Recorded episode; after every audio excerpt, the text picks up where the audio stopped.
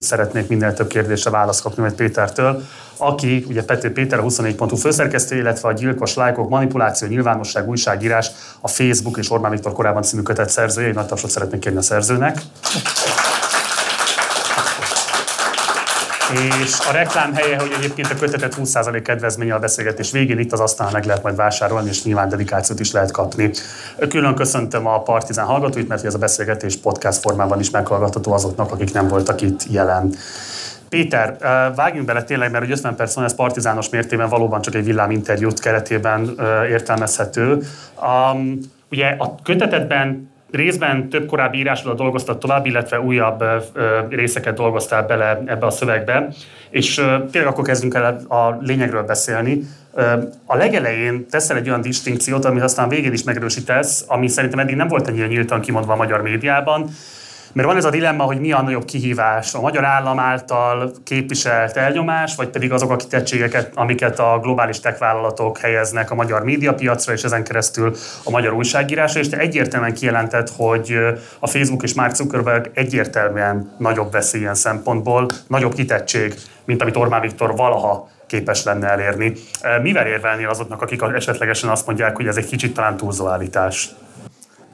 Jó estét kívánok mindenkinek! Hát nem szeretném alábecsülni Orbán Viktort nyilván, tehát nem, azért nem gondolom, hogy amennyiben versenyre kellene Zuckerbergen ne lennének ötletei. De összességében ami a... De az, az igazság, hogy Orbán Viktor ebben a logikában igazából egy sajtószabadságot erősen korlátozó, a független sajtót sok mindenben gátló, és az információhoz hozzáférés nehezítő politikus. Ám itt Zuckerberg nyilván nem önmagában önmagát jelenti, hanem az egész technológiai világot ezekkel a nagy cégekkel, a Google-ön át sorolhatnánk még sokakat. Ezek olyan rendszerszerű változásokat okoznak, amik nem csak a, nem csak a magyar újságírás nyomorítják, hanem a összes demokrácia helyzetét nehezítik, olyan típusú felelőtlenséget viselnek, ami nem jellemző egyébként semmilyen módon. Tehát Orbán Viktornak legalább felelnie kell politikai értelemben elvileg, hiszen meg kell magát méretni a választásokon, és akkor ha olyan mértékben úgy ítéli meg a széles nyilvánosság vagy a közvélemény, hogy, hogy, hogy nagyon súlyos veszélyt jelent, akkor legalább szavazókat veszíthet. Zuckerberg nincs most a cinikus én mond, kimondatja azt velem, hogy valószínűleg olyan típusú elszámoltatást Mark Zuckerberg is megkap, mint amit Orbán Viktor a magyar intézményektől. Kétségtelen, hogy, hogy, hogy ebben lehet, hogy elméleti ügyekről beszélgetünk, de de én, én egészen biztos vagyok benne, a, aki, a, aki a Facebookot, és a Facebookot mint jelenséget értelmezi, és majd biztos, ha nem tudom, mondhatok-e konkrét példákat, ugye a, a legerősebb dolog, amivel ilyenkor beszélni szoktunk, ugye maga az újságírás és a viszonya ezeknek a szereplőknek. Én ugye a Népszabadságnál dolgoztam, tehát nem lehet azt mondani, hogy érzelmileg ne lennék terhelt ebben az ügyben. Ennek ellenére állítom, amit állítok, tehát azzal együtt, hogy nekem életem egy szakaszában azért Orbán Viktor megmutatta, illetve az Orbán Viktor környezete, hogy mit lehet csinálni a sajtóval, amennyiben hatalmi tényezők ezt akarják. De a sarki újságárus demokratikusabb hely, mint a Facebook üzenőfala. Ez biztos. Ugye ezt onnan tudjuk, hogy a sarki újságárusnál főszabály szerint minden újság ki van téve. Nyilván vannak belépési küszöbök, meg pénz kell, hogy vásárolhassak, kell valamilyen tőke, hogy tudjam, hogy vannak újságok, de mégis van egy szabadság, hogy eldöntsem, hogy mit csinálok. A Facebook üzenőfala, ahonnan egyébként mind többen tájékozódnak, és mind többeknek jelent elsődleges ö, ö, hozzáférést a hírekhez, az egy láthatatlan algoritmus, ami maga dönti el helyettem, hogy milyen típusú tartalmakat, honnan és miért kapok. Ez bizt, már pedig a sarki újságárus demokratikusabb, mint, ö, mint a Zuckerberg galaxis, akkor az azt is jelenti egyúttal, hogy a mi sarki újságárus világunk az kétségtől demokratikusabb, mint amit a Facebook szán nekünk. És akkor itt, ha kitérünk az újságírás, újságírásra, ugye a Facebook sokkal keményebben nyomorítja a ö, magyar demokratikus nyilvánosságot, mint Orbán Viktor. Egyszerűen azért, mert Orbán Viktornak vannak olyan eszközei, amikkel nehezíti a munkánkat. Információhoz való hozzáférés, az állami hirdetésekkel a piac olyan szintű torzítása, ami lényegében fölfoghatatlan, na de a Facebook meg lényegében megszünteti a piacot. Tehát a magyar digitális ma a magyar digitális reklámra költött pénz felét elviszik a nagy tech vállalatok, amilyen semmilyen, amik semmilyen felelősséget nem vállalnak. Se jogi, se erkölcsi, se egyéb felelősséget.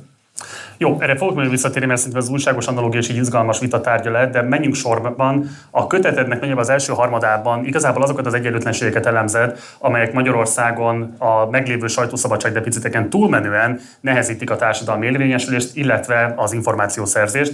És van egy elég éles megállapításod rögtön a szöveg legelején, vagy a kötet legelején. Így fogalmazol, a liberális demokrácia támogató és fenntartói sohasem érvényesítették erejüket annak érdekében, hogy kiegyensúlyozzák a kulturális tőke eloszlásának brutális egyenlőtlenségeit. Mit értesz pontosan ez alatt? Tehát milyen típusú kulturális egyenlőtlenségeket nem próbáltak meg enyhíteni a liberális demokrácia hívei? Szerintem a legerősebb példa talán, vagy amiről a legkevésbé szeretünk beszélni, de valójában a legsúlyosabb egyenlőtlenséget okozó tény, az az oktatás.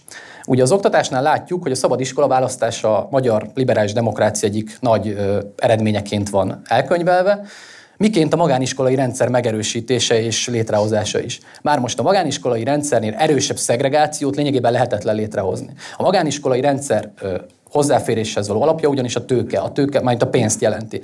Tehát aki tehetős, az valószínűleg be tudja fizetni a gyermekét, amennyiben ilyen szándéka van, magániskolába. Szükségszerűen minél több hasonló gyerekkel találkozik, hiszen ugyanaz a tőke kell minden résztvevőnek, ugyanannyi pénz nagyjából szükséges mindenkinek, hogy oda belépjen. Miközben ennek köszönhetően ugye az állami iskolákban maradnak azok, akik nem tehetik meg ezt a, ezt a plusz hozzáférést, már pedig a gyerekének mindenki a legjobbat akarja alapvetően, ezt a logikát érvényesítjük, és a magániskolák színvonala általában, vagy legalábbis a hit szerint, az általános hit szerint erősebb, mint sok esetben, mint a állami iskoláké, ezért mindenki igyekszik jobb ö, oktatást biztosítani a gyermekének. Ebből kifolyólag ott szegregálják fönt a gyerekeket, miközben amikor a liberális demokráciáról beszélünk, akkor azt mondjuk, hogy micsoda szemét dolog szegregálni a végeken, Nógrád, Borsod, Heves megyében, és az alsó középosztály milyen módon szorítja ki akár a cigányságot, akár, akár etnikai alapon, akár egyébként ö, ö, szegénységi alapon a szegényebbeket az oktatásból. Na de már most mikor volt erőfeszítés arra, hogy ezek megszűnjenek? Én, én nem vagyok szakpolitikus, és fogalmam sincs, de itt a 30 év alatt biztos nem volt arra kísérlet, hogy mondjuk kétszer akkor a fizetést adjanak olyan tanároknak, akik elmennek Borsodba, vagy más hátrányos helyzetű Baranyába, Ormánságba tanítani, vagy háromszoros fizetést, amivel esélyt teremtünk arra, hogy a jobb tanárokkal ezek a gyerekek fölzárkózhassanak akár legalább a minimális szinten. Ehelyett ugye pont az ellenkező valósul meg, erősítik és ünneplik a magániskolai rendszer erősítését, a szabad iskola választást, ami egyébként még az állami rendszeren belül is szegregációt okoz, abban az értelemben, hogy városon belül is kialakulnak az elitiskolák és a kevésbé jó iskolák. Vidéki városokban ez egyébként sokkal erősebben azt hiszem megfigyelhető kisvárosokban akár, mint, mint a fővárosban, bár itt is biztos csak talán nehezebb követni ezeket a ezeket a folyamatokat. Tehát ebben az értelemben a magyar oktatási rendszer a szabadság nevében kialakít olyan rendszert, amiben mind kevesebb embernek van szabadsága, hiszen ha nem tudunk, ha nincs információnk, ha nincs tudásunk, akkor nem vagyunk versenyképesek ebben a társadalomban, már pedig ez a társadalom arra épül, hogy akkor kapunk lehetőséget, ha tudunk nyelvet, ha, ha van szakmánk, ha van bármilyen hozzáférésünk, és ennek az ellen tehát a liberális demokrácia a szabadság nevében valójában mélyíti ezeket az ellen, ezeket a különbségeket úgy, hogy mindezt egy szabadságfogalommal magyarázza meg. Az is érdekes ez, mert aki követi a publicisztikai munkásságot, az pontosan tudja, hogy te a harmadik magyar köztársasági fontos tévedésének tartod a szabad iskola választást, de szerintem ebben a kötetedben írsz először arról, hogy kifejezetten a vagyoni alapú szegregáció, tehát az etnikai földrajzi szegregáción túlmenően a vagyoni alapú, tehát a magániskola rendszernek a lehetősége, az hogyan súlyosbítja a meglévő egyenlőtlenséget, sőt arról is írsz, hogy igazából van egy nagyon súlyos vakfoltja a nyilvánosságnak a tekintetben, hogy a szegregációt alkalmazó vagy abban bűrészes iskolákat, fenntartókat, érintetteket vastagon számon kéri, de mondjuk például a magániskolai rendszert működtető tőkéseket ilyen szempontból nem szokta pellengére állítani. Szerinted szükség lenne ebből a szempontból egy vizsgálat a kormánytól független nyilvánosság részéről? Szerintem abszolút. Én ugyanis ebben a helyzetben én ráadásul azt hiszem a szövegben is fogalmazok, de ha nem, akkor ez most a szóbeli példám lesz.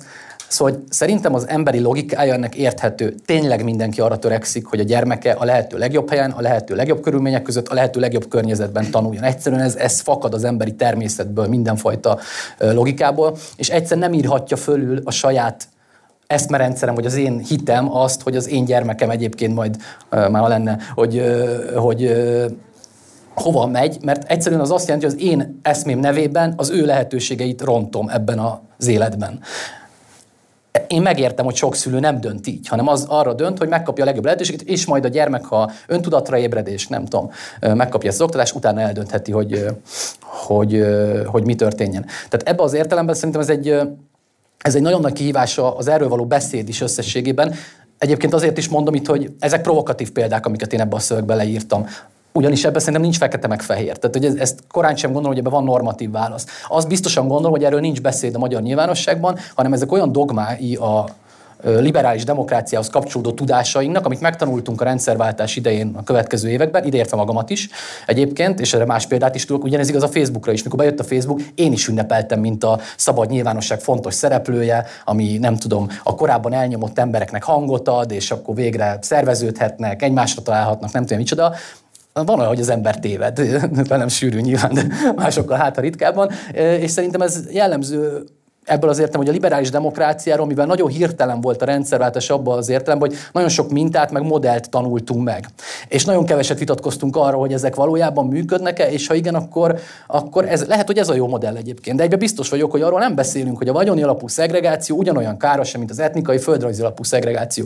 Nekem lehet, hogy meg tudják magyarázni, hogy nem, vagy igen, vagy, vagy mégis ez a helyes modell, de hogy erről beszéd sincs a szabad nyilvánosságban, abban szinte biztos vagyok a Facebook kártékony hatásait megalapozó társadalmi egyenlőtlenség és vakfoltok elemzésekor behozod a reklámot is, mint egy ilyen történetet. Pontosabban a reklám, mint politikai probléma alultárgyaltságát a magyar nyilvánosságban, és konkrétan így írsz erről, Sohasem volt valódi társadalmi nyomás a piaci szereplőkön, a közéleti viták frontvonalában sohasem szerepeltek olyan ügyek, amelyek arról szóltak, milyen viszonyt kell ápolnia a marketing beszédnek az igazsággal. Érdemkísérlet Magyarországon nem történt arra, hogy a reklámokat bárki érdemben politikai beszédtárgyává tegye. Ez szerinted miért nem következett be?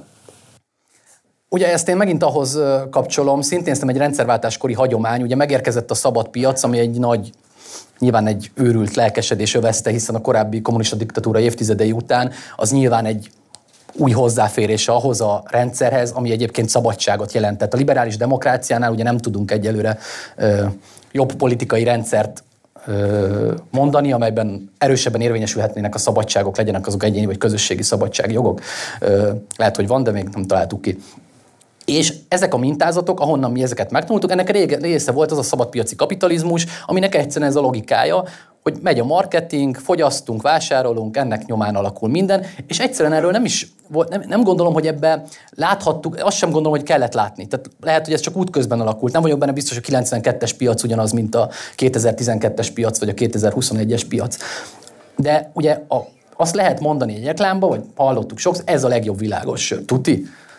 Tehát, hogy mind az egy milliárdot végkóstolt, van objektív mérce, hogy melyik a legjobb? Vagy tíz fogorvosból kilenc ezt ajánl. Melyik kilenc? Meg melyik az a ti? Ki az az egy? Tehát, hogy, hogy ezek, ezeket ugye az életben nem kérdezte meg senki. Nem biztos, hogy meg kell kérdezni, de azt biztosan tudom, hogy mikor politikai beszédről van szó, akkor minden állításért, vagy mondatért, vagy tényért felelősséget kell vállalni, és valamilyen módon meg kell védeni az állítást. Itt ugye vannak nyilván hatóságok, amelyek arra, ö, ö, arra vannak, hogy ezeket az állításokat ellenőrizzék, és, és, és valamilyen módon kontrollálják, de azért mégis tudjuk, hogy ez a politika, a konfliktusos politikának sosem volt része, hogy beszéljünk arról, hogy ezt a marketing logikát meddig lehet érvényesíteni, hogyan lehet. Ugye én azt mondom példának, hogy, hogy mikor beengedünk egy reklámot, ugye mondjuk akár műsor közben, ami egy természetes logikája a mm, piacnak, hiszen nyilván többet fizet a hirdető, ezért többet enged meg az, akinél hirdetnek, és akkor azt látjuk, hogy ott föltűnik egy hirdetés, és kész.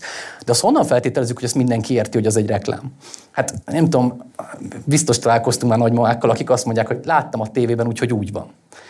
Ugye egyszerűen olyan alacsony tőkék vannak, amiben egyszerűen nem tudnak eligazodni a, azok az emberek, nem tudják azonosítani, hogy hopp, ez egy reklám, de klasszikusan ilyen egyébként, amikor alul megjelenik az, hogy a műsorban termékelhelyezés látható. Az biztosan mindannyian tudjuk, hogy mit jelent. Biztosan mindannyian tisztában vagyunk azzal, hogy azért kifizetett, hogyha fizetett, akkor mi a következménye, és így tovább. Egyébként a mostani egy generációval később megfigyelhetjük ugyanezt, csak más módon. Ugye ami akkor a tévé volt, tehát van egy nemzedék, amelyeknek a alacsony kulturális vagy egyéb intellektuális egyéb alacsony tőkebelépési küszöb miatt azt mondja, hogy ő mondta a tévé, és nem tudja azonosítani, de manapság hány olyat látunk, hogy azok, akik pontosan tudják a tévében azonosítani, hogy mi a reklám, mi a híradó, mi a nem tudom mi, azok ugyanígy eltévednek a Facebookon.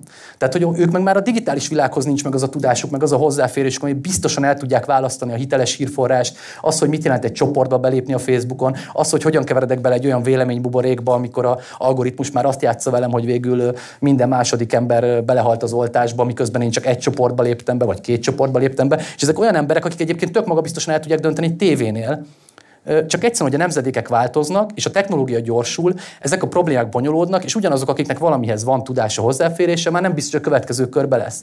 És ez szerintem egy nagyon erős kihívás a modern társadalomnak, hogy képesek vagyunk-e egyáltalán megérteni, hogy, hogy mennyire veszélyesek ezek a logikák. Erre sincs persze megoldásom. Azért, azért ez nem igaz teljesen, mert egy elég éles megállapítással élsz. Azt hát, írott, hogy egyszerűen nem következik semmiből, hogy a gazdasági beszéd kontrolljának, ellenőrizhetőségének és tartalmi minőségének érdemben különböznie kellene a politikai beszédre vonatkozó ellenőrzési mechanizmusoktól, társadalmi figyelemtől, morális elvárásoktól. Tehát szimplifikálva, leegyszerűsítve azt javaslod, hogy igenis a gazdasági folyamatokat is lehessen ugyanolyan módon kontrollálni, adott esetben véleményezni, sőt, sokkal tovább mész, eh, kifejezetten adott esetben szankcionálni, szerintem ez következik ebből, eh, mint ahogyan ez lehetséges egyébként a politika esetében.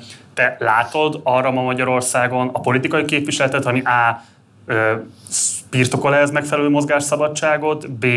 intellektuális felfogó képességet, C. érdeket, ami alapján mondjuk egy ilyen küzdelembe beleállna. Nem, de nem is tartom magyar problémának. Tehát én ezt globális problémának is tartom, és ha, ha nálunk, hogy mondjam, kevésbé autokratikus irányba induló rezsimeknél sem sincsenek meg azok az önszabályozó mechanizmusok, azok az ellenőrzések, amelyek, amelyek ezeket garantálhatnak, akkor nem következik semmiből, hogy, hogy itt meglegyenek. És a kedvenc példám egyébként az, hogy az állami újságíráshoz fogok nyilván mindig visszatérni, mert talán ott van a legtöbb közvetlen tapasztalatom. Ugye, ha egy állami cég leállítja a hirdetését azért, mert, vagy akár a nem tudom, e, hatalmi szereplők azért, mert úgy látja, hogy az egyik újság olyasmit írt, ami neki nem tetszik, abból botrány van. Ugye azt állítjuk, hogy ez a sajtószabadságáni támadás, hiszen a tartalom alapján határozza meg, hogy hol hirdet, noha ezt valamilyen típusú normatív alapon kéne, hiszem. Már most, ha egy cég leállítja a azt a költését, amit addig szánt mondjuk egy adott médiumra arra az évre, mert azt mondja, hogy nem tetszett neki az a cikk, ami megjelent, az csönd.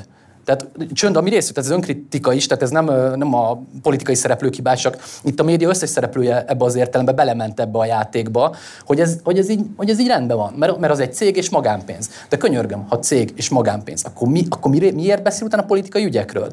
Hogy mit gondol ő a, nem tudom, Kovács Ákos mondatairól, vagy a tök mindegy, bármilyen közéleti ügyről. Tehát, hogy azt el kell dönteni, hogy a gazdaság és a politika együtt alkotja ezt a liberális demokráciát. Egyébként a tudásunk szerint igen, tehát szabadpiaci kapitalizmus nélkül a liberális demokrácia modelljeit nem, vagy én kevés ilyet ismerek. Ha együtt alkotja, akkor a politika és a gazdasági szereplőknek valamilyen típusú azonos azonos felelősségi rendszere van, ha és amennyiben a gazdasági szereplők úgy gondolják, hogy nekik kell valamilyen politikusi szerepet játszani, már pedig úgy gondolják, hiszen értékeik vannak, CSR programokat futtatnak, mit tudom én, tehát hogy, hogy egyszer részt vesznek a társadalmi életben valamilyen értékkészlet alapján. Tehát valamit képviselnek, és ennek alapján ők valahogy eljárnak ebben a mezőben. Ha eljárnak, akkor én azt tényleg nem értem, hogy mi alapján van, hogy, hogy, hogy az egy tök természetes, mert ők magánpénz, és azt csinál vele, amit akar, az államról meg azt mondjuk, hogy az közpénz, az nem. Ez szerintem egy, ezzel egy indokolható és könnyen, logikailag könnyen védhető dolog, de valójában egy jelentős inkonzisztencia az, hogy ugyanúgy értékeket képviselő szereplők, amik mozognak a politikai, gazdasági térben, azokra más szabályok vonatkoznak. Van egy friss dilemma ezzel kapcsolatban, nagyon kíváncsi vagyok a véleményedre, igazából ezt vártam egész este, és nagyon kérlek, hogy ezt ne egy ilyen morális felkérdezésnek vettem, nem érdekel, hogy mit gondolsz erről. Nem, nem, nem, nem, bár lehet, nem tudom. Um, ugye tegnap készült tegnap jelent meg pontosabban egy interjú Gattyán Györgyel, aki ugye Magyarország top leggazdag, száz leggazdagabb emberének az egyike, e, egy igen problematikus e, eredeti tőkefelhalmozási módszertan érte ezt el, és egyébként a vállalati kultúra is, amit képvisel, az minimum kérdőjeles, hogy az adóoptimalizálási ügyeiről már ne beszéljünk. E, felteszem, hogy ti is nagyon régóta akartatok vele interjút készíteni, többen akartak vele nagyon régóta interjút készíteni, most készült vele egy interjú, amit az ő saját YouTube csatornáján jelentetett meg, egyébként egy rendkívül elismert újságíró készítette vele, legalábbis a széles nyilvánosság szerintem egyébként Jakub Gabiát mindenképpen egy magas presztízs újságírónak tekinti. Elég erőteljesen PR interjú volt, és ami nehezíti ezt az ügyet, az az, hogy utána ennek az interjúnak különböző PR kivonatai végig söpörtek a magyar nyilvánosság kormánytól független részében, a 24.hu is, és több más oldalon is, egy az egyben azokkal a citátumokkal, amiket nyilvánvalóan a PR ügynökség fontosnak tartott.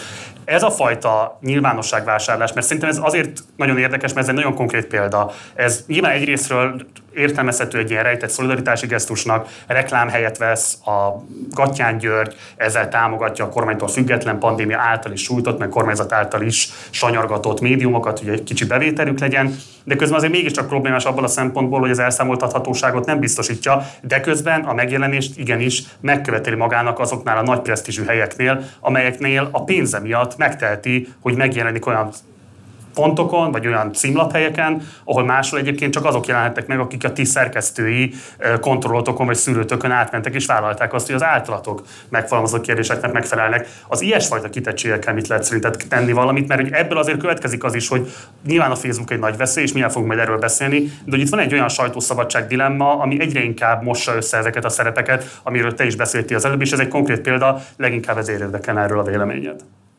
Hát nem leszek boldog a választás fétől, nem láttam az interjút, nem tudtam, hogy volt ilyen, és azt sem tudtam, hogy nálunk megjelent de, de akkor, ha kisegítesz részletekkel, hogy akkor azt mondod, hogy ez egy PR cikkként jelent meg, tehát egy igen. hirdetési formában jelent meg. A PR cikk az a zárójelben X. Igen, igen, igen.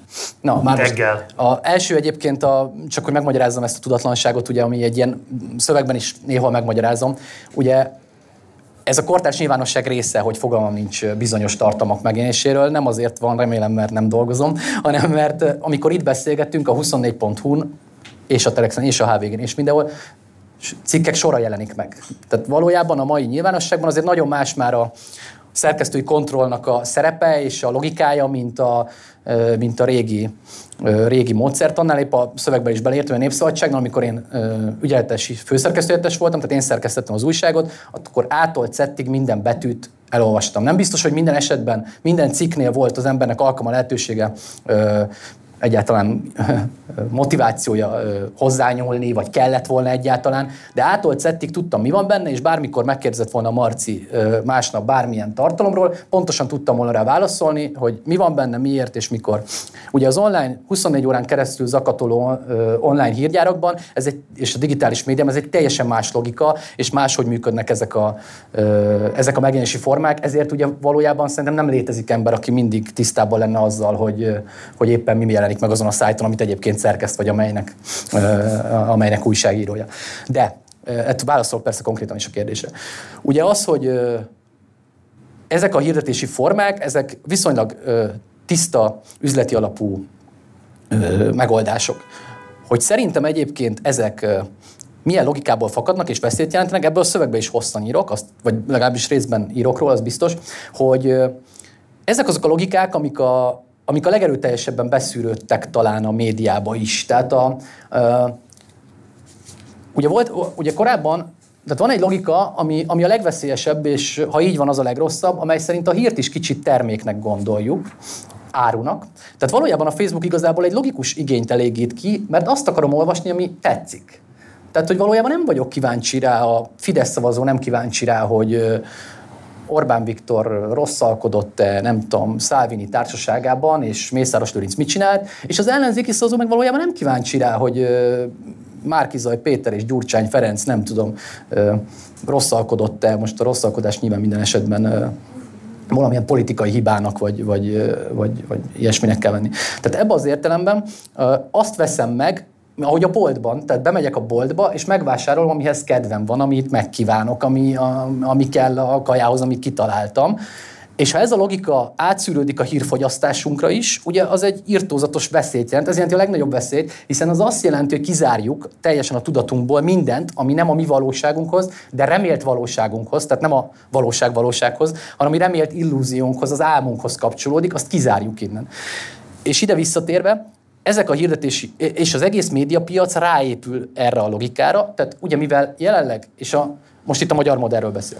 Magyarországon ugye kialakult egy olyan rendszer, amiben nagyon kevés olyan ö, tartalom szolgáltató van, amely kizárólag ö, nem, tehát hirdetéseken kívüli világból él. Tehát a nagy hírszájtok mindegyike valamilyen formában hirdetésekből és vagy adományokból él. Ugye az adomány sem klasszikusan a régi modell, amelyben egy tartalmat megvásárolok, mint árut, tehát mint egy újságot, bemegyek és kifizettem az árát. Tehát az is egy kicsit másfajta logika. Ebben azért, amíg hirdetésekből él, akkor az üzleti modellje nyilván azon alapszik, hogy mivel az olvasó nem fizet a cikkért, amit pénzbe kell, hogy előállítsuk, nagyon sok pénzbe egyébként, tehát minél komolyabb cikkekről van szó, és minél, ö, minél több munkaóra van benne, annál drágább egy cikk, minél jobb színvonalú, annál drágább, hiszen annál jobb újságírók, annál többen, annál több munkaórával állítják elő. Ha ezt valakinek ki kell fizetni, amennyiben a felhasználó nem fizeti ki, tehát nem fizet az újságért, amit elolvas, vagy a cikkért, amit elolvas, akkor a hirdető tudja csak kifizetni. Tehát ez a modell az, amiben ezen a logikán építkezik a média, hogy ezt a hirdetési bevételeket be kell szednie. És amit te mondasz, vagy a kérdésed, amire vonatkozik, igen, ebben nyilvánvalóan vannak olyan kérdések, amelyek sok szempontból dilemmákat vetnek föl. Az az én mondásom, ez egy inkonzisztencia munkánkban. Pont olyan inkonzisztencia, és most én sem moralizálok a te műsoroddal, de pont úgy, hogy a Partizánnak a YouTube-on való megjelenés egy ilyen morális inkonzisztencia. Nincs jobb megoldásunk. Mondok súlyosabbat, tehát hogy nálunk is van olyan, ezt a pont a nálatok publikált interjúban mondtam el, hogy nálunk is vannak olyan támogatók, akiknek a kilétét én nem felthetem föl, azzal együtt, hogy nagyon szeretné megosztani a nézőközönség, hiszen nyilvánvaló, hogy nekem a legfontosabb tőkém, hogy nektek is a bizalom, ami a nézők felül árad felém, és itt bemondásra el kell hinniük azt, hogy persze, itt nincsenek politikai összefonódások, nincsenek gazdasági érdekek a kiszolgálása, vagy elhiszik, vagy nem.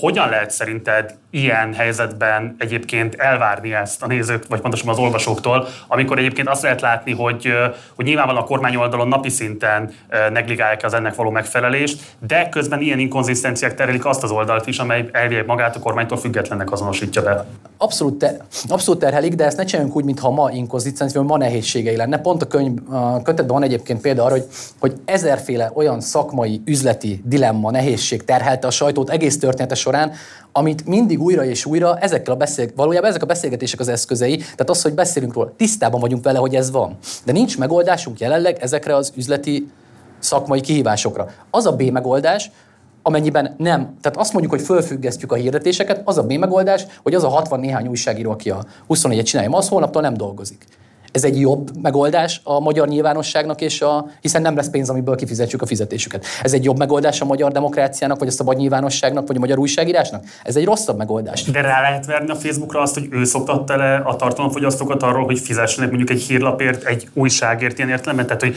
előfizetők legyenek, ne pedig csak fogyasztók? Ez egy nagyon érdekes kérdés, szerintem a magyar történet is, és a globális történet is nagyon érdekes kérdése. A magyar történet azért érdekes, mert Magyarországon mindig alacsonyabb volt az egyfőre jutó tartalomra eső eső tartalomra költött költség, mint a szomszédos országokban. Tehát a, a szlovák vagy a lengyel piacon más példányszámokkal tudtak menni az újságok mindig. Egyébként ma is. E, és volt benne egy másik nagyon érdekes törés, ugye ez a Népszabadság és a Magyar Nemzet volt a két meghatározó, vagy a két legnagyobb példányszámon eladott napi lap a rendszerváltás utáni időszakban. Ám egyszerűen későn tudták meg, hogy van olyan, hogy internet. Ugye ebből az következett, hogy elindult az Origo és az Index, amely nyilván azért tudott kihívója lenni ezeknek a lapoknak, mert ingyen kínált tartalmat, egyszerűen, mire fölkeltek az emberek, ingyen hozzáférhettek ahhoz, amit amúgy korábban megvettek, vagy, vagy legalábbis az volt a tudás, hogy, hogy meg kell venni. Ez egy irtózatos deformált piacot hozott, tehát a körbenézünk a világban, a New York Times, a Spiegel, a, a Le Monde, tehát a, a piacvezető, a Guardian, a piacvezető nagy befolyású lapok, azok mindenhol megőrizték a digitális érában is a vezető szerepüket, itthon marginális szereplői a piacnak, tehát ez egy hungarikum részint, és tehát a Facebook még messze nincs szerintem, mikor kialakul egy nehéz helyzet, és a magyar hogy mondja, ez a polgárosodásnak, meg a magyar rendszerváltás utáni politikai kultúránk az alakulás, ez még nagyon nehéz kérdés, amire nekem szintén nincs megoldásom, hogy egyébként semmire, mint látjuk, de, de, de de szerintem ma már nagyon nehéz ebből visszautat csinálni. Egyébként abból is látszik, hogy azok a projektek, ahogy működnek, tehát lásd a Telex példája egyébként, ugye ott sem előfizetői modell van elsősorban, tehát nem arról van szó, hogy az adott terméket megveszem, és ennek cserébe a tartalmat olvashatom, hanem egy adományozói modell, amiben ugye nyilván mindig egy ilyen erősebb demokrácia, vagy újságírói támogatói ö, logika is benne van,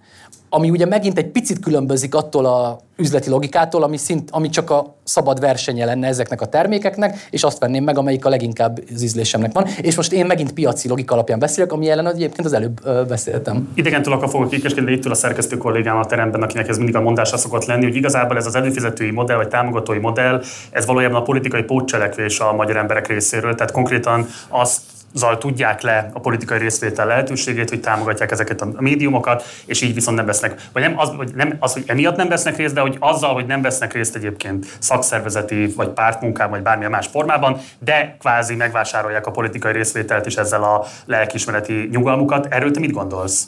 Uh, hasonlókat. Egyébként nagyon érdekes... És ez szerinted akkor illékony? Tehát egy 22-es váltás esetében? Pont, pont ugyanezt szerettem volna válaszolni, hogy szerintem nagyon érdekes PHD dolgozat vagy szakdolgozat témája lehetne, hogy megnézni, hogy hogyan alakul ezeknek a bevételeknek, már ha ez nyilvános lenne, nyilván, és ezek nem nyilvánosak sajnos, de vagy nem sajnos, nem sajnos, tény, hogy hogyan alakulnak ezek a bevételek a politikai események tükrében.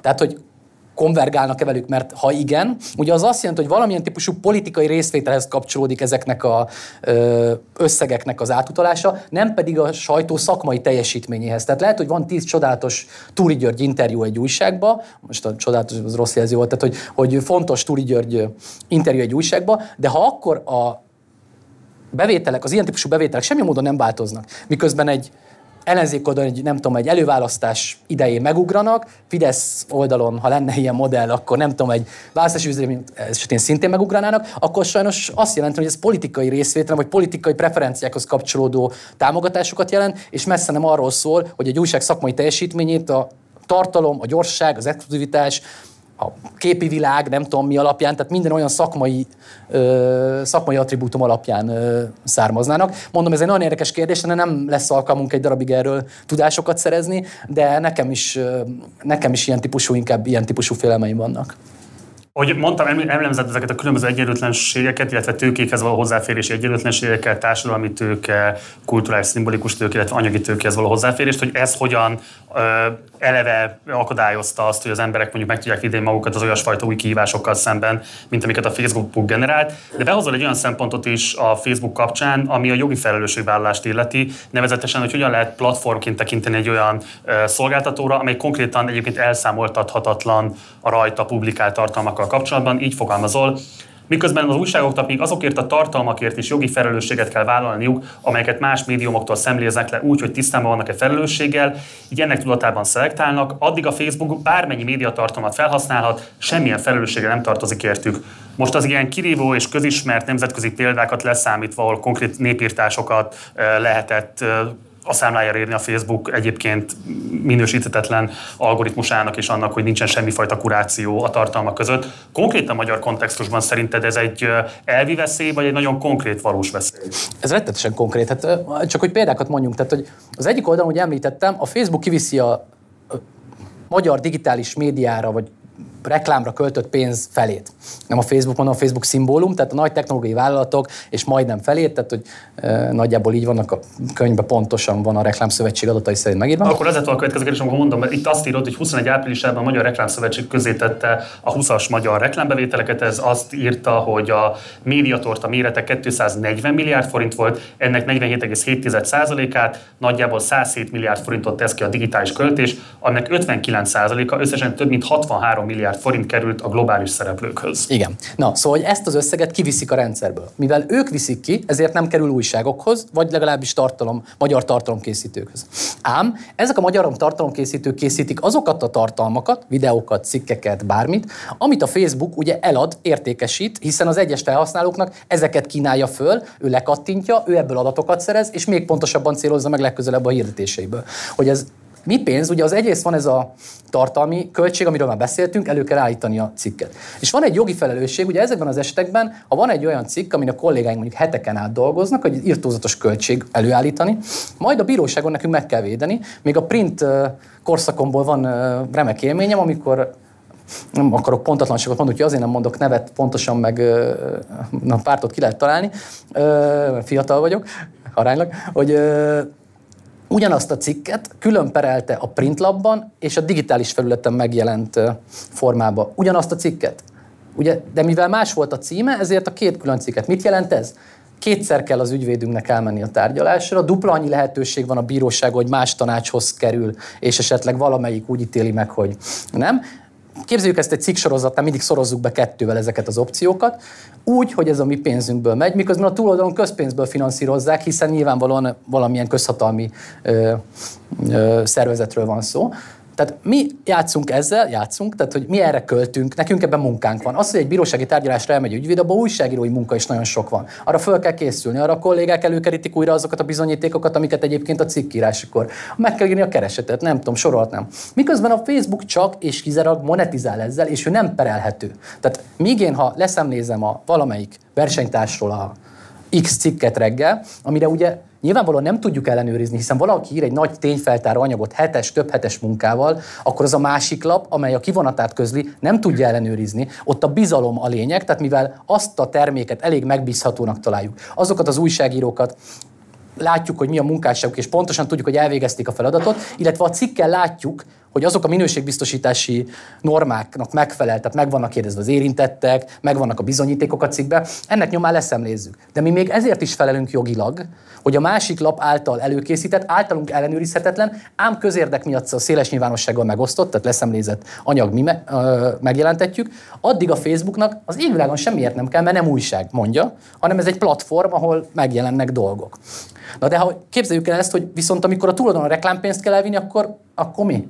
Tehát, akkor, tehát, hogy ez megint ugye az a típusú ilyen nehezen kezelhető helyzet, amiben ez egy olyan erős szorítás a magyar médián, és egy olyan típusú felelő, felelőtlenség az egyik oldalon, és felelősségikör a másikon, ami na, rettenetesen nehézé teszi azt, hogy, hogy ez a szektor akár szakmailag egyébként, akár üzletileg jobban fejlődhessen, és egyébként azoknak a dilemmáknak, amit te mondtál jogosan, erősebben ellentarthasson, ugyanis minél nehezebb ellentartani, minél kevesebb pénz van a rendszerben. És azért az a dilemma, amit a Gattyán ügyben mondtál, az egy nehéz dilemma. Ugye azért ö, vagyok, én azért dolgozom, attól dolgozom, mert minden segítséget megkapom ahhoz, hogy szerkesztőségen kívüli akarat nem befolyásolja a munkámat. Semmilyen, se gazdasági, se politikai. Ha elrontunk valamit, az a mi 60 akárhányunk munkája. Tehát szerkesztőségen belüli rossz munka, vagy rossz hiba, vagy nem tudom mi, bármi, benne van. De minket szerkesztőségen kívüli akaratok nem befolyásolnak, mert nyereségesek vagyunk, tehát semmilyen kiszolgáltatottságunk nincs, a tulajdonos pedig ennyit vár el, és cserébe nem semmilyen módon tökéletes függetlenséget garantál nekünk. Na de ahhoz, hogy nyereségesek legyünk, ezeket a helyzetekben nekünk a hirdetéseket nyilván ki kell termelnünk, hiszen abból van az a pénz, ami garantálja a függetlenségünket, hiszen amint, amint nincs meg ez a pénzünk, tehát kiszolgáltatottak vagyunk, mínuszos valaki, akkor valakinek bele kell tenni a pénzt. Ha ez az állam, akkor nyilván az államnak van kiszolgáltatva az adott médium. Erre azért számos példát látunk Magyarországon. Azt hiszem, hogy, hogy amikor az állam finanszíroz médiumokat, az milyen típusú tartalmakhoz vezet. De ugyanez igaz lehet egyébként más modellekre is. Tehát ha tulajdonos teszi be, akkor a tulajdonosnak lesz akarata. Ha, ha nem tudom, a X cég, akkor az X cégnek. Tehát ez egyszerűen következik a logikából, mert nagyon kevés az olyan mecénás, aki égetni szeretné a pénzét csak úgy lárpullár, arra vannak jobb megoldásai is alig, ha nem, mint hogy, hogy elégesse a pénzét. Tehát ebben az értelemben van ez a hirdetési kitettség, de pont ezek a felelősségek, amiket viselünk, és ezért mondom, hogy ezek a nehézségek benne vannak, és ezek a dilemmák benne vannak, de ez egy olyan bonyolult, többdimenziós ö, ö, művelet, amiben van lehetőségünk az ellentartásra, a folytonos, a folytonos munkára, hogy ezeket a határokat meg húzzuk, küzdjünk vele, megnézzük, folyton tudunk róla beszélni itt, és mondom, ebben nem lesz fekete meg fehér megoldás, de azért, pont azért, mert vállaljuk a felelősséget mindenért, nekünk minden cikkünk az oda van írva a nevünk, mindegyikért vállaljuk a felelősséget a bíróságon, mindegyiket kifizetjük, tehát nekünk mi mindenféle felelősséget vállalunk, cserébe az ilyen típusú dilemmáknál valóban van úgy, hogy, van úgy, hogy teszünk olyan kompromisszumokat, ha ezt annak nevezzük. Egyébként ez inkább rendszerkompromisszum, mert nem konkrét, hiszen Gattyán Györgytünk semmit nem várhat ezért nyilvánvalóan, tehát hogy nem, nem gondolom, hogy, hiszen nem is tudtam, hogy van, ez ugye mindent el is mond erről. Tehát, hogy ebbe az értelemben ezt így értem, hogy rendszerkompromisszumnak mondjuk elnevezzük, de hát ez, ez mondom, ez egy ilyen ellentartásokkal van, és az a reményünk, hogy mi az összes munkánk, az összes energiánk arra van, hogy ezzel fönn tudjuk tartani azt a függetlenségünket, ami szükséges ahhoz, hogy a munkánkat megfelelően végezhessük, és bízhass minden cikkben, ami megjelenik nálunk egyébként. Írsz arról elemezve a Facebookkal kapcsolatos problémákat, hogy milyen gondokat jelent az, hogy más logika érvényesül a gazdasági élet szereplővel szemben, mint a politikai szereplőkkel szemben, nevezetesen, hogy a politikai szereplőket sokkal komolyabb elszámoltatás sújtja, mint egyébként a gazdasági szereplőket. Egyáltalán a piacgazdasági logikában nagyon nehezen is fér bele az, hogy lehet egyébként közösségi vagy társadalmi felelősséget elvárni, politikai felelősséget elvárni ezektől a szereplőktől, és bizonyos értelemben én úgy olvastam legalábbis, hogy adsz egy kreditet Orbán Viktornak, amikor is úgy fogalmazol, szól, az Orbáni média gondolkodásban a független médium minimum a soft power eszköze. Azaz olyan puha hatalmi tényező, amely még ha nem is konkrét pártpolitikai célokat, de mindenképpen értékeket közvetít, kulturális hatalmat gyakorol. E tekintetben azonban alig ha különbözhet például a multinacionális vállalatoktól, lásd a szivárványos hirdetéseket fut a futball EB meccsein. A hollywoodi vagy éppen kínai filmektől, a színháztól, egyáltalán bármilyen művészettől vagy sporttól. Kellene ebben adni a kreditet a liberális fősodornak Orbán Viktor felé? Nem gondoltam, hogy krediteket osztok ma, de, de akkor osztok. Ö, szerintem ugye ez a, ez a fejezet azért arról szól, hogy Orbán Viktor hogy látja és értelmezi a médiát. Ö, és ebben az értelemben az egyszerűen, tehát az nem igaz, hogy nincsenek értékei az egyes művészeti, médi, művészeti produkcióknak, médiatartalmaknak, egyes cégek társadalmi felelősségvállalásainak. Az egy más kérdés, hogy szeretjük azt állítani, hogy sokan szeretik azt mondani, hogy ezek normatívak. Tehát, hogy egyszerűen van egy erkölcsi progresszió, haladunk így fölfele az erkölcsi csúcs felé, és ahhoz, hogy elérjük, ahhoz szivárványosnak kell lenni a összes épületen lévő zászlónak, és nem lehet másfajta. Ezt szeretjük normatívként, vagy sokan szeretik normatívként bemutatni, de valójában egy demokráciában ez egy vita kérdése. Tehát egyszerűen ehhez többséget kell tenni, hogy több választópolgárt kell meggyőzni arról, hogy az a helyes, ha minél több ember élheti meg a szexuális identitását szabadon, annak megfelelően, ahogy élni szeretne, tehát többi, több, egyszerűen meg kell győzni az embereket, hogy ez a helyes, vagy ez a jó közösség gilét, így kell élni. De nem lehet előírni, vagy nem, nem gondolom, hogy egy demokráciában érdemes előírni, mert az, az ugye bezárja a vitát. És ebben az értelemben szerintem ez egy legitim vita, amit Orbán Viktor kinyit, amikor azt mondja, ugyanis és itt van az objektív és a független, ez a két szó ugye mindig a, a propaganda szereti karikírozni, ha ezt mondja magáról a sajtó. Mind a kettő fogalmat rosszul is használja, szerintem használta a mainstream sajtó egy része, nem idehaza egyébként, vagy nem csak idehaza, hanem például az Amerikai Egyesült Államokban biztos. Tehát olyan, hogy objektív, nincs. Nincs, nem létezik. Tehát nincs olyan norma. Tegyük fel, hogy a halottak száma a példa. Ha lenne olyan, hogy a halottak száma egy normatív alap, akkor minden áldott nap, minden újság címlapján egy iraki merényletnek kéne lenni. Mert többen halnak meg, mint a Charlie Hebdo-nál. De könyörgöm, ezer másik tényező befolyásolja a szerkesztő döntéseket, földrajzi távolság, a, a kulturális közelség, a nem tudom, sorolhatnánk, tehát ezer dolog, ami meghatározza. Tehát egyszer nincs olyan, hogy objektív döntés. Ezt az emberek, azok, akik ebben a közösségben, vagy abban az adott közösségben, amely szerkeszt valamilyen tartalmat, erre szerződtek, eldöntik hogy mi a legfontosabb szerintük a széles nyilvánosság számára, mi a legérdekesebb, leginformatívabb, nem tudom, más szempontból legszórakoztatóbb. Éppen ezért az, hogy objektivitás nincs, objektív eszközrendszer van és fair újságírás. Tehát a fair újságírás és az objektív eszközrendszer az nagyon egyszerűen azt jelenti, hogy akár Gyurcsány Ferenc, akár Orbán Viktor egy adott történet szereplője, az adott újság ugyanazokat az eszközöket használja. Ugyanazt a kérdéssort küldi el, ugyanazon a módon ö, közelíti meg a témát, és sorolhatnánk. A függetlenség pedig nem azt jelenti, a, függetlenség pedig azt jelenti, nem azt jelenti, hogy nincsenek értékei, nincsenek normái, nincsenek gondolatai. Azt jelenti, hogy szerkesztőségen kívüli akaratoktól független. Tehát szabad emberek autonóm alkotóközössége létrehoz valamit. Ez az ő közös értékközösségük, és ebből a szempontból nyilván valamilyen értékközösség van. Márpedig, ha van egy értékközösség, akkor valamilyen szempontból nézi a világot. Az a kérdés, ez politikai kérdés, tehát hogy szerinted az Orbán Viktor ellenzékének, vagy még pontosabban, vagy még tágabban értelmezve az Orbán Viktorral szemben kritikusaknak, akik mondjuk ezt a kritikát a liberális demokrácia alapállásából teszik meg, be kellene látniuk, hogy ezek az értékválasztási kérdések, ezek politikai, hatalmi kérdések is egyben?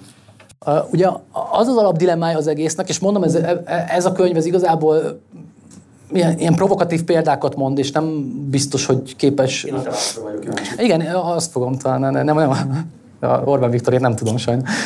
Szerintem szerintem érdemes ezeken gondolkozni. Tehát, hogy egyszerűen ugye az, az dönti el ezt a vitát, hogy, hogy a liberális demokráciát egy kihívhatatlan, normatív rendszernek tekintem-e. Amennyiben igen, akkor ha onnan, tehát ha azt mondom, hogy ez a keret, És innen nézve szabálytalan ez a gondolkodás. Ha azt mondom, hogy a liberális demokrácia épp úgy egy konstrukció, egy politikai konstrukció, mi minden más, akkor az egy kihívható, tehát mármint, hogy vitában kihívható dolog. Tehát lehet róla beszélni, lehet róla vitázni. Én nem gondolom, hogy ezekben az ügyekben Orbán Viktornak igaza lenne. De azt gondolom, hogy ez egy legitim vita, hogy ezekben az ügyekben ezek vajon melyen módon befolyásolják a közvéleményt, ehhez kell a demokratikus legitimáció, hogy beszélhessünk, nyilvánvalóan nem, hiszen én abban hiszek, hogy pont az, egyensúly, az egyensúlyozza ki ezeket a politikai rendszereket, hogy a sajtó, a művészet, a nem tudom, a sorolhatnám, valamilyen módon hozzájárul a közösségi vitához, a közösségi ö, normák építéséhez, a, és ennek lehetnek ellentörténetei, de ezen a rendszeren belül érdemes ezeket az ellentörténeteket, meg történeteket megvitatni. De én nem gondolom illegitim álláspontnak, hogy valaki azt állítsa, hogy olyan erős bizonyos szektorokban ez a értékészet, amit normatívnak állítanak be, hogy neki ezzel vitatkoznia kell. Mondom, szerintem nincs igaza semmiben, ami ezt az ügyet érinti, de azt nem állítom, hogy ne lenne ez egy olyan vita, amit le lehet folytatni.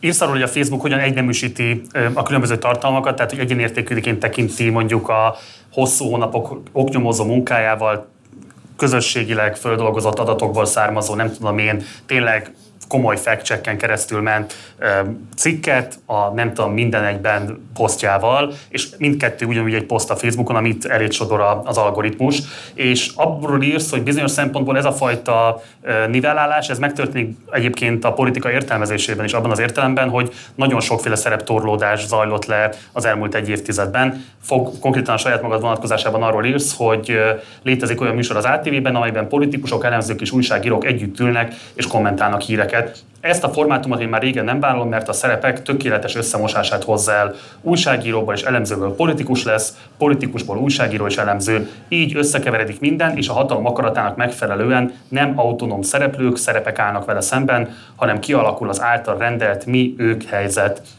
Ez a kortárs nyilvánosság kényszeré miatt alakul ki, vagy konkrétan mondjuk a magyar helyzetnek abból a sajátosságaiból, ami mondjuk az ATV-nek a politikai gazdaságtani helyzetéből adódik?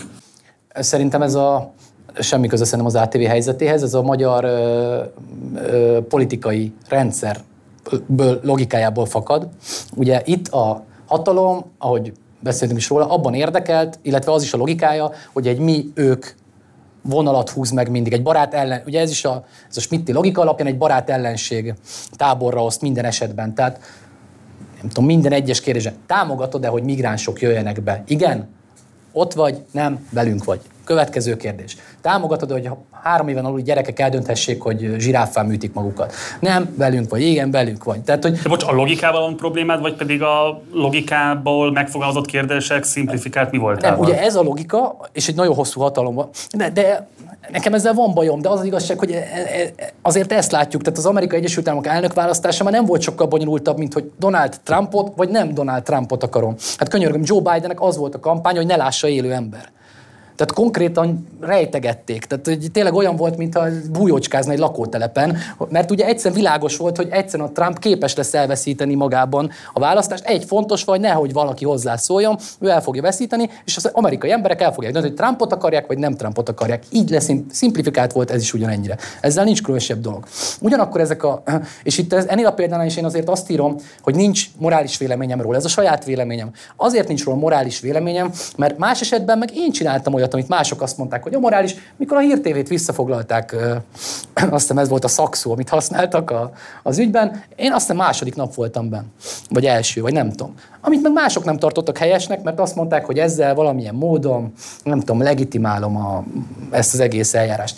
Tehát azt gondolom, hogy egy ilyen rendszerben, amely atipikus, tehát nem, és erre mondom megint, mindig ide lyukadok itt, nincsenek normatív szabályaink, nincsenek szabályaink, viselkedési szabályaink. Az van, hogy vagyunk létező autonóm szereplők, és hozunk döntéseket. És ha morálisan morálisan azt mondjuk, hogy helyes döntéseket hozunk, vagy a morálisan vállalható döntéseket akarjuk hozni, ak- akkor szerintem megtettünk minden. Abban az esetben én azt gondolom, hogy a szerepek összemosása az egyszerűen olyan mértékben az a logika, amit a hatalom ki akar alakítani, hogy, minden, hogy, ti, hogy a barátok és az újságírót, elemzőt, politikust mindre rá tudja sütni, hogy az ellenség, és az ellenséget nyilván lehet ellenfélé szelidíteni, akinek erre van ehhez van kedve, de valójában ott, ott, ott ez erősen érvényesítés, és én ezt abszurdnak tartom, mert én a politikussal nem tudok tereferélni, vagy nem tudom, csevegni, mármint nyilván, nyilvánosan nem tudom, hogy mit gondolsz a izéről, hát kit érdekel, hát politizáljon engem, nem, nem, nem az a szerepem, a feladatom. Miközben mondom, lehet, hogy a, a mások meg azt, amit én csinálok, azt látják hasonlóképpen problémásnak, de ez fakad abból, hogy ilyen rendszert még nem láttunk. Nem tudjuk, tehát a magyar politika történet nem látta még ezt a rendszert. Nincsenek rá kialakított normái, nincsenek rá kialakított válaszai, és nem is gondolom, hogy, van, hogy, hogy lehetségesek ilyen nagyon közösségi válaszok, azért, mert valójában tök máshogy ítéli mindenki a rendszert. Van, aki azt mondja, ez a demokrácia széle. Van, aki azt mondja, ez egy tiszta autokrácia. Van, aki meg azt mondja, ez egy diktatúra. Most leegyszerűsítve. Na de bármit mond a rendszerről, abból másfajta válasz következik a mindennapjaira. Ha diktatúra, akkor nyilvánvalóan ő azt mondja, hogy nem tudom, bolykottálni kell a választ, nem tudom, mit kell csinálni, teljesen. Azt mondja, hogy demokrácia demokrácia széle, akkor meg úgy kell viselkedni, ahogy egyébként mindig viselkedne demokráciában, hiszen ő úgy ítéli meg, hogy mivel még szabad választásokon leváltható a kormány, záró egyébként a magyar ellenzék így ítéli meg, minden esetben részt vett a választásokon, és minden esetben ö, világos volt, hogy elindul, egyetlen alkalommal sem vitatta a választás eredményének legalitását biztos nem, tehát jogszerűségét, az, a felségét igen. A, azt igen, egyebet szerintem nem. Tehát, nem tudom, hogy ebben volt egy konzisztens álláspontjuk, mondtak ezt is, azt is. Igen, minden esetben nyertek választást ebben a rendszerben. A 2019-es önkormányzati választást összességében nagyvárosokban megnyerték, tehát ebben az értelemben ítélheti meg valaki úgy, hogy ez egy olyan típusú demokrácia, amiben egyébként nagyon szélsőséges erőforrás különbözet mellett, nagyon szélsőséges hatalomgyakorlás mellett, de van valamilyen esély a szabad választásokon a hatalom leváltására. Na de ez nagyon távol van attól, hogy valaki úgy ítéli meg, hogy ez egy sötét diktatúra, amiben fekete autók visznek majd el minket innen, ami valószínűleg nem fog így történni, ha csak nem színezik át a nem tudom, taxikat itt a következő órákban. Tehát, hogy, hogy, hogy ebbe az értelemben ezek nagyon távol lévők, és ebből egyszerűen különböző válaszok születnek minden kérdésedre. Egy záró kérdésem van már csak időnk, és most csináltam egy interjút Ötvös Pállal, aki egyébként Népszabadság főszerkesztő vezérigazgató volt, előtte tettem, nem volt el szerintem akkor ott, sőt, ő 2004-ben felállt. Um, és csak azért hozom őt ide, mert ugye mondtad azt, hogy a Népszabadság hogy maradt le ebben a versenyben, Index, Origo és így tovább, és én megkérdeztem tőle ezt, és ő azt mondta, hogy egy felét maradtunk le, pontosan tudtuk, hogy ez, ez egy veszély, egyszerűen a német tulajdonosok nem engedték azt, hogy a népszabadságnak a többlet bevételeit, a profitját, azt ilyesfajta fejlesztésekre lehessen fordítani. Késztervek voltak az ő elmondása szerint rádióra, tévére, internetre, stb., de a Bertelsmann és a későbbi tulajdonosok ezt egyszerűen folyamatosan visszafogták. Úgyhogy a kérdésem alapvetően itt szól hozzá, hogy te most egy kiemelt pontján vagy a magyar nyilvánosságnak.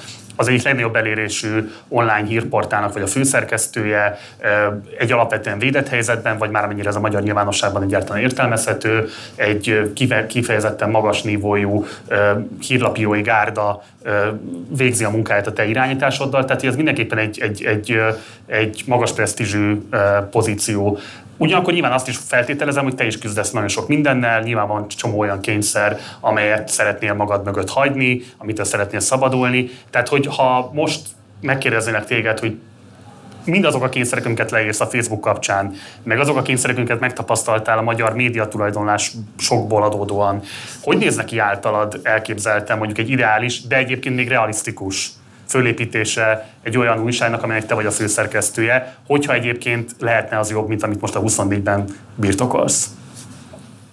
Néhány kollégám itt van, és látom, hogy mutatják, hogy nem lehetne jobb. De komolyra fordítva, egyrészt nagyon kevés kényszer, tehát sőt, azt fontosnak tartom megjegyezni, jelenleg rajtunk semmi olyan kényszer nincs, ami rendszerből. Ne, tehát ami csak olyan van, ami a rendszerből fakad, ideértve nagy működést. De az is épp elég, nem? Tehát azért ezekről beszéltél már korábban Abszolút, is. De ez minimális. Tehát én azért tényleg a Népszabadságnál ha te szabadon nagyobb részét. A hirdetési és tőkelogika nélkül határozhatnád meg, így néznek ki mondjuk a szórakoztató tartalmaknak a ö, megosztása, vagy pontosabban az azokról szóló cikkeknek a száma a 24 ponton, és főként a Facebook oldalatokon? Ö, hogy pontosan a közélet sem néznek így. Tehát, hogy ha, ha azt mondod, hogy kivesszük az üzleti logikát a működésből, amit azért nehéz elképzelni, mert valamilyen bevétel logika mindenképpen van, hiszen valahol, tehát, más nem, az, tehát az előfizetők, tehát hogy könyörgöm, én azért ott voltam a Népszabadságnál, nem tudom, egyszer megjelent azt, hogy Vona Gábor publicisztika, hát nem tudtunk dolgozni a telefontól. Tehát, hogy egész nap csörgött, mint az ökör, és nem tudom, hat percenként mondta le valaki, üvöltözött, mit képzelünk magunkról, hova tovább, nem tudom, koncentrációs tábor lesz a, a, a közepén, a szerkesztőségünk közepén. Tehát, hogy, hogy valójában ezek ugyanazok a logikák megjelennek minden ilyen esetben a, a, a, a tehát valamilyen bevétel van, és amilyen bevé, a bevétel ahonnan jön, onnan az, az igazság, valamilyen igény van. És ez a példa, amit elmondtam, az pont azt támasztja le, hogy egy kicsit a vágyaink pont ahogy a piac működik, a vágyainknak teremti meg a terméket, és ha ennek nem felel meg az adott termék, akkor ideges leszek rá.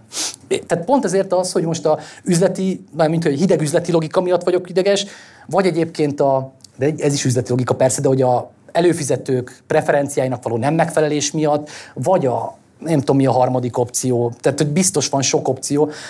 Ez valójában így, így együtt van, és, és én egyébként azt, hogy vannak szórakoztató tartalmak egy újságban, az nálam mindig lennének.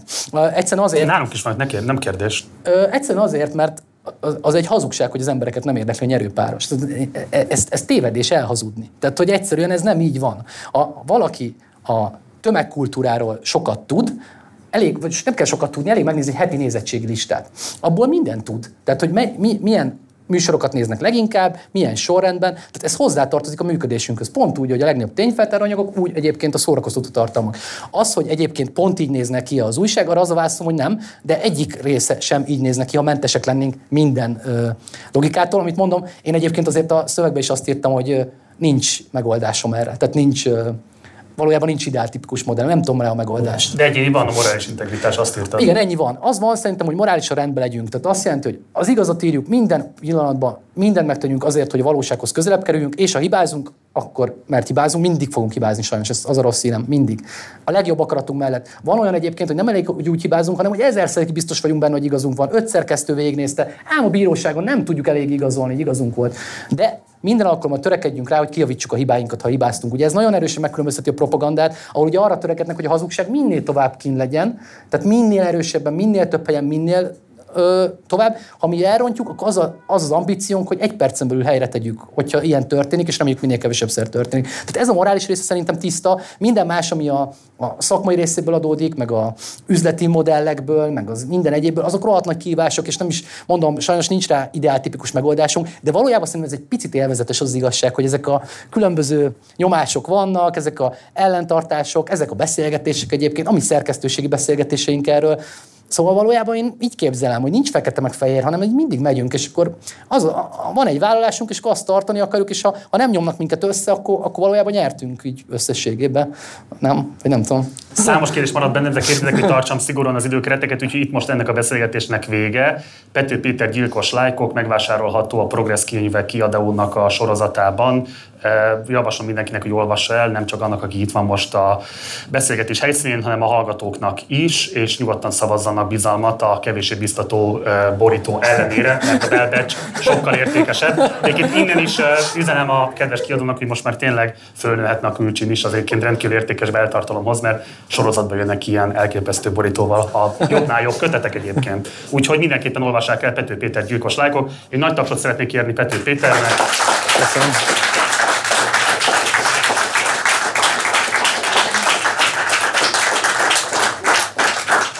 Részben az itt ülőknek, részben pedig a podcast hallgatóinak mondom, hogy nagyon szépen köszönjük a figyelmet, iratkozzatok fel úgy a Partizán, mint vagy a 24.hu podcast platformjára, és hallgassátok úgy a Partizán, mint a 24.hu különböző tartalmait, például Pető Péterék hetente jelentkező 3 harmad című politikai podcastját. A kötet most megvásárolható 20%-os kedvezmény, és a szerző még itt maradt, tehát lehet vele is beszélgetni. Köszönjük szépen a figyelmet, jó éjszakát kívánunk!